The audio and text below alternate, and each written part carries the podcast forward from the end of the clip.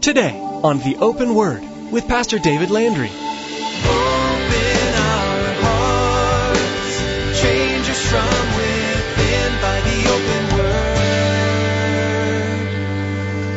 Give us ears to hear your truth and eyes to see the needs around us as we draw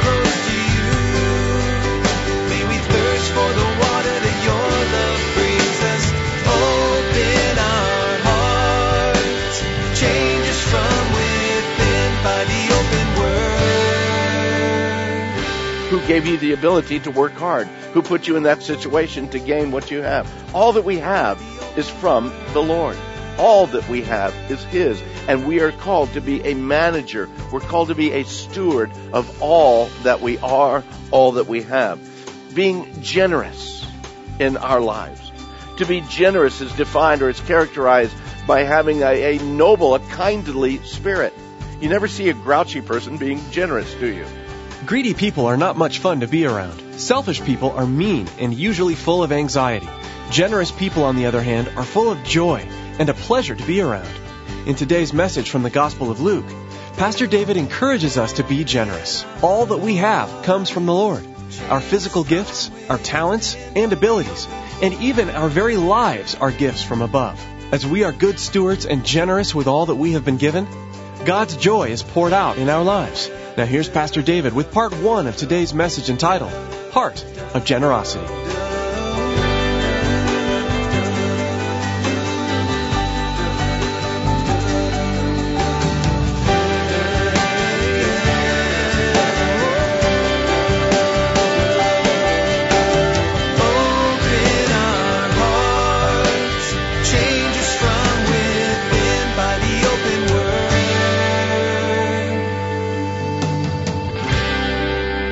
Looking at Luke chapter 6 this morning. We've been looking at Luke for a while now. In this section of scriptures, Jesus is speaking to those who are disciples of his, and he says some pretty hard things, some pretty difficult things when you look at them on the surface. Difficult things for you and I to do in our own strength and in our own ability. You need to remember though that as he's saying these things, he's saying them to those who are his true followers. Those who truly want to follow him not the masses of people that came because again of the blessings that they might receive or because of the miracles they might be a part of, but those that really and truly wanted to be his disciples. And as he speaks to them, he speaks here in this section uh, a, a portion of scripture that we call the Beatitudes. Matthew has a good listing of these Beatitudes. Usually we look at Matthew's version of the Beatitudes, but we've been going through the Gospel of Luke. Here is Luke's version of these. These are the be attitudes. It's the kind of attitudes that ought to be in our life. The kind of way that we ought to live our life. And the problem with the Beatitudes is similar to the problem that we have many times with the Proverbs. They're short, they're very much to the point, they're powerful, but there's not a whole lot of explanation behind them. It's a statement that's made, it's a direction that's made without a whole lot of uh, explaining how and where and in what way these things are to be done. And so what we need to do is allow scripture to interpret scripture, and that's what we're hoping to do today. We are, as I said, we're in Luke chapter 6, we're beginning, I'm going to bring you back up to verse 36, though we've covered that in the past to get kind of a running start. In Luke chapter 6, verse 36. Luke writes there, as Jesus is speaking, Jesus declares, therefore be merciful, just as your Father in heaven is merciful.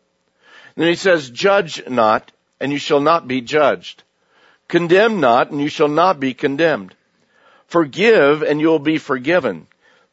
Give, verse 38 tells us, give and it will be given to you. Good measure, pressed down, shaken together, and running over will be put into your bosom. For with the same measure that you use, it will be measured back to you. Last week we spoke quite a bit about those attributes of, of mercy and forgiveness, of not walking in judgment or criticism, not walking in condemnation. We spoke on that a lot. These are choices that each one of us have to make within our lives if we are going to follow Christ, if I say that I am a disciple of Jesus Christ, that I'm born again, then I have to choose to walk in mercy. It does not come automatically. Trust me, it does not come automatically. We have to choose to walk in mercy. We have to choose to not walk in criticism. We have to choose to not walk in condemnation. We have to choose to walk in and continually offer forgiveness from our lives to others. That's what Jesus calls for us to do. And if I'm saying that I am a believer in Jesus Christ, then these things need to be true in my life. Do we fail sometimes in them? Yeah, we do. But we pick up from there and we press on toward that goal of walking in mercy, walking in forgiveness, refusing to be critical, refusing to condemn, because again, that's the heart of our Father. And if our Father's heart is full of mercy and forgiveness, I want to emulate my Father in my life here. In reference to our heart check, all of these things show a heart of mercy. And again, a heart just like our Father's heart. We come here this morning and we're primarily looking at verse 38 and here we find that verse 38 is intimately connected with these other things, with those attitudes or those attributes of mercy and non-judgment and non-condemnation and in forgiveness. And as we give out mercy in our life, as we give out forgiveness in our life, we're going to be blessed by God in these things. And however, that concept goes far, far beyond just these factors. Verse 38 speaks to the believer about having a heart of generosity. A heart of generosity. A heart that desires to give much more than it gets. And it deals with every aspect of our lives. And yes, it does deal even with our finances, but much, much more than money. This deals with areas of our life, areas of stewardship of all of our life, areas of generosity in every aspect of our life. Good definition of stewardship. Stewardship is defined as the conducting, supervising, or managing of something, especially the careful and responsible management of something entrusted to one's care. Something entrusted to one's care. I ask you this morning, what do you have that God hasn't given you? You, you, you have breath this morning. Who gave you that breath? The Lord gave you that breath. You have life this morning. Who maintains your life? Who contains your life? Who, again, is over your life? The Lord has given you life. What do you have uh, that, that, what do you have in the way of uh, material blessings? But that the Lord gave that to you. Oh no, I worked hard for those things. Really? Who gave you the ability to work hard? Who put you in that situation to gain what you have? All that we have is from the Lord.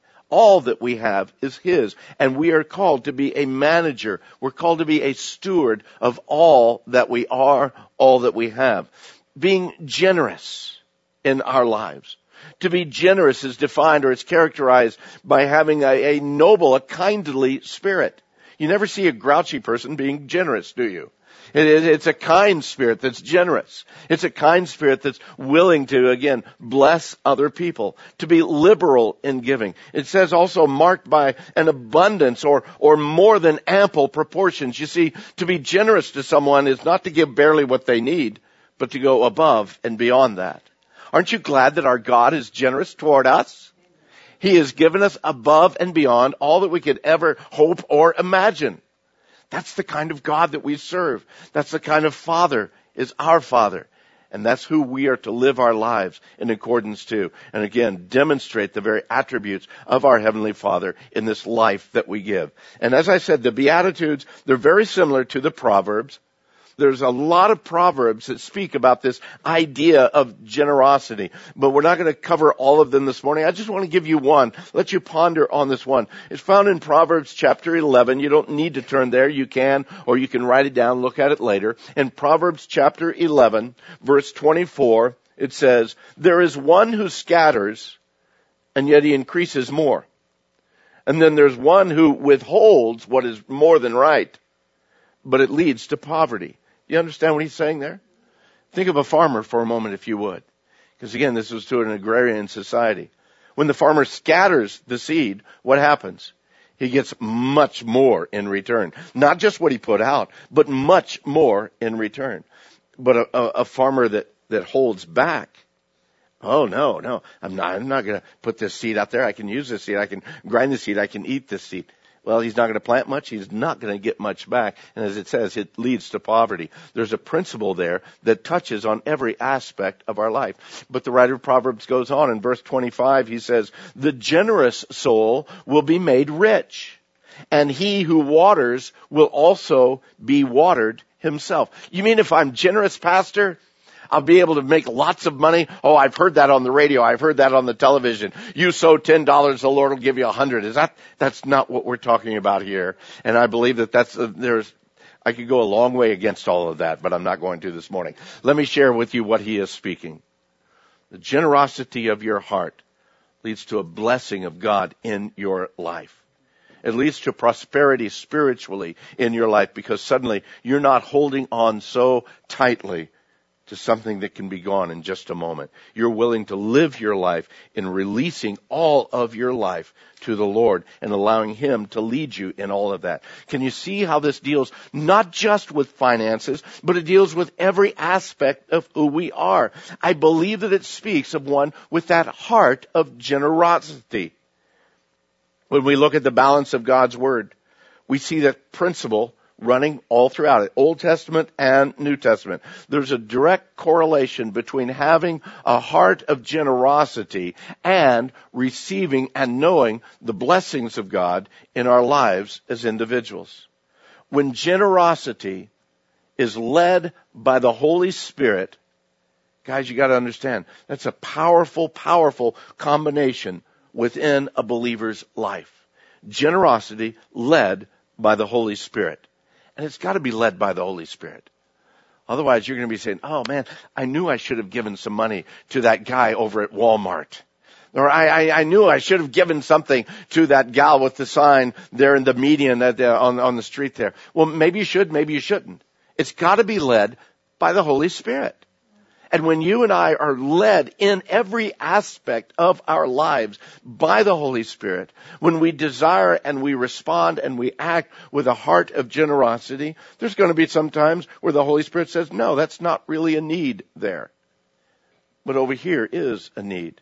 And it might not be a need of somebody with a sign. It just might be a need that as you come, as you meet, as you speak with, the Holy Spirit speaks in and through you to give and to understand, man, there are needs that all around us in a lot of different ways within our lives. God is ready to work and move in our lives when we avail ourselves to be led by His Spirit. To help you understand this a little bit more clearly, I want to take you to another time, to another need when the Lord was doing within building the, the nation of Israel, first he took them out of captivity. Remember back in Exodus, as the Lord took the Hebrew children out of Pharaoh's control, was bringing them to the promised land. The Lord was going to do this new thing, building a new nation, a nation that's going to be spirit led, a nation that's going to be spirit empowered. Therefore God directed them to build a place that was dedicated to worship and to communion with Him their father, their redeemer. Now, there's no doubt they could worship God anywhere. We can worship God anywhere, and we should live our lives that way. But God is also concerned about us coming together corporately to worship Him separate from all the other distractions of the world. And so God directed them to build a tabernacle. It was kind of, it was a portable version, a, a precursor of the temple that was going to be built once they get into the promised land. So God instructed Moses to receive an offering. The interesting thing was, it wasn't a forced offering.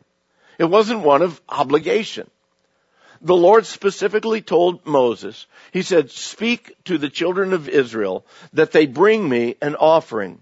From everyone who gives it willingly with his heart, you shall take my offering. Interesting situation there.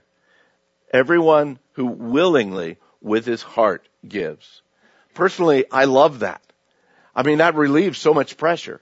That relieves pressure from the congregation. That relieves pressure from Moses. He doesn't have to go and beat it out of them. No, he just says, hey, if you want to give, give. If you don't want to give, that's okay. And then for that congregation of Israel, it's like, Wow, okay, so I don't have to give, but maybe I want to give.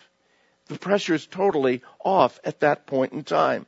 This allows the people with a heart of generosity to be a blessing and also to receive the blessing because of their generosity. When the tabernacle is finally finished, who do you think is going to be more blessed by this dwelling place? The ones who gave through a heart of generosity or the ones who withheld? I believe the ones who gave, who were really a part of it, they were blessed because they were part of all that God was doing. In that same passage in Exodus chapter 35, the word tells us that then everyone came whose heart was stirred and everyone whose spirit was willing. And they brought the Lord's offering for the work of the tabernacle and the meeting. And down in verse 25 it says, and all the women who were gifted artisans, they spun yarn with their hands. And then down in verse 29 it says, and the children of Israel brought a free will offering to the Lord, all the men and the women whose hearts were willing to bring material. It goes on to tell us that men who were spirit led, spirit filled, and spirit empowered as craftsmen, as sculptors, as engravers, as jewelers, and as tapestry makers, they came to the work willing to be a part of what God was doing in their midst. They were gifted also to teach others those same jobs. They came to the work and they demonstrated that heart of generosity. Now catch this. And this is really, really the cool part of this entire event. Because there were so many people within the people of Israel that were willing to be a part, who desired to honor the Lord in their lives through their gifts, through their talents, that in Exodus chapter 36 verse 5, the craftsmen came to Moses and declared, the people bring much more than enough for the service of the work which the Lord commanded us to do. So then Moses gave a commandment and they caused it to be proclaimed throughout the camp saying, let neither man nor woman do any more work for the offering of the sanctuary. And the people were restrained from bringing. Do you understand that? Oh, I have something I want to bring to the Lord. No, no. You keep it. We've got enough. Oh, but I want to give this to the work. No. You keep it. We've got enough. What preacher has ever said that ever? Hmm? you might say, well, that was a unique situation. And I'd say you're exactly right. It was a unique situation because a true heart of generosity isn't a common thing. The sad truth is, even among Christians, it's not a common thing. But let's look at how that same concept actually works also in the New Testament. The church of Jerusalem in the early chapters of the book of Acts in the early beginnings uh, there of the church itself in the first century. The church of Jerusalem went through great persecution. A lot of them lost their jobs, and in losing their jobs, they, they lost their welfare. They, they lost the ability to feed and care for their families because of it. One of the things we see in the early chapters of the book of Acts is that those who had extra land and houses sold that land, sold those houses, brought it to the disciples in order that the disciples might disperse that among the people. We see that. We see that even in the early chapters of Acts, the people had this heart of generosity. Paul, the apostle Paul, as he came into the scene and as he left from uh, Israel and began traveling all around that area, planting churches, touching churches, seeing that the Lord was moving in so many ways. As he came and spent time with all of these churches, he saw many with a heart of generosity. And he knew the problems that they were having in Jerusalem. And so as he went, he began speaking to these other churches of the problems back there. He wrote to the Corinthian church in 2 Corinthians about how the churches of Macedonia they gave in an amazing way to this need that was in Jerusalem. And so he's kind of writing to Corinth. He said, man, the churches in Macedonia, it's amazing what they are doing. They were giving even beyond their ability. Why? Because they had a heart of generosity. They moved from giving to sacrificial giving. And in 2 Corinthians chapter 8, Paul writes to that Corinthian church. He says, moreover, brethren, we make known to you the grace of God bestowed on the churches of Macedonia, that in a great trial of affliction, the abundance of their joy and their deep poverty abounded in the riches of their liberality. You see, they weren't a rich church, the church of Macedonia, but just out of the giving of their heart, man, their gifts abounded in liberality. He goes on to tell Corinth. He says, for I bear witness that according to their ability, yes, and beyond their ability, they were freely willing, imploring us with much urgency that we would receive the gift and the fellowship of the ministry for the saints. So in other words, Paul is saying they would come to us and say, here is our offering to the church in Jerusalem. Would you please take it? My thought is Paul is saying, look, you guys don't have much anyway. Really? Is, is it really? T- no, please give our, they implored, they urged Paul to take the money for the need for the ministry of the saints. In verse 5 he says, and not only as we had hoped, but they first gave themselves to the Lord and then to us by the will of God. Do you catch that? They first gave themselves to the Lord. That's the primarily, primary declaration in all of this they first gave themselves to the Lord. If that isn't first, if that's not foremost in your life, then none of this really makes sense. If Christ isn't premier in your life, you're not going to walk with a heart of mercy. If Christ isn't the very focus of your life, you can't maintain a heart of generosity. You may come to the pleading of a man or a woman once in a while, but you're not really and truly living with a heart of generosity. When the Lord Jesus became first in the lives of the Macedonian churches, everything else took a back seat. Beloved, it, it, it's as the Lord Jesus becomes primary in our lives that the reality of our Christian life shines through in every aspect of what we do when Christ is first, his very essence pours through us to the world around us. Paul continued on. He, he's now going to address that church in Corinth directly down in verse 7. He says, but, but as for you, the church there in Corinth, you, you abound in everything. You abound in faith, in speech, in knowledge, and in all diligence, and in your love for us. He says, so see that you abound in this grace also. He's speaking about this heart of generosity. He says, everything else you're doing great. So have this heart of generosity. And again, Paul says, I, I, don't, I don't speak as a commandment, but I'm testing the sincerity of your love by the diligence of others. For you know the grace of our Lord Jesus Christ, that though he was rich, yet for your sakes he became poor, that you through his poverty might become rich. In other words, that heart of generosity, that's the heart that our God has toward us. That He would give Christ for us in order that whoever would call upon the name of the Lord would be saved. He poured out of His riches, became poor in order that we who were dead in our trespasses and sins might have life and life eternal. Paul goes on to say, and in this I give advice. I love it. It's not a command said, I, I just want to give you an advice here. Open our hearts, change us from within by the open word. Thanks for joining us for today's edition of the Open Word. David will continue teaching through the Gospel of Luke next time. Now, we want to encourage you to become a Facebook friend with us. Log on to theopenword.com. You can also subscribe to the Open Word podcast at theopenword.com or search for the Open Word in the iTunes Store. If you're like most people, you probably use a smartphone. Once you subscribe to the Open Word podcast, you'll always have solid Bible teaching available to you anywhere, anytime. So log on to theopenword.com and subscribe to the Open Word podcast. Again, to become our Facebook friend and to access the archive of messages, log on to theopenword.com. Now here's Tracy with information about how you can help partner with us. We all know it's vitally important to support the local church, the place we call home. But it's also very important to support missionaries. Have you ever considered that the open word is a missionary work? It is.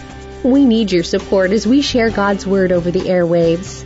Please prayerfully consider financially supporting the Open Word. Go to theopenword.com and click on the support option in the main menu. We invite you to join us again for the next study as David shares insights with us from the Gospel of Luke. That's next time on The Open Word.